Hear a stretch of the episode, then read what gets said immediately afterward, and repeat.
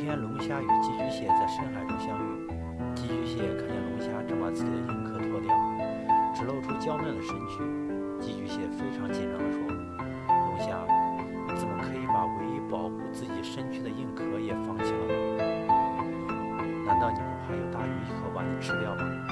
以你现在的情况来看，连急流也会把你冲到岩石去，到时你不死才怪呢。”龙虾气定神闲地回答：“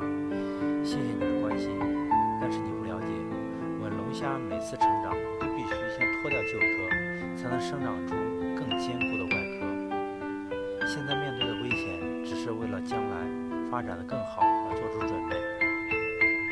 寄居蟹细心思量一下，自己整天只找可以避居的地方，而没有想过如何令自己长得更强壮，整天只活在别人的护荫之下，难怪永远不限制自己的发展。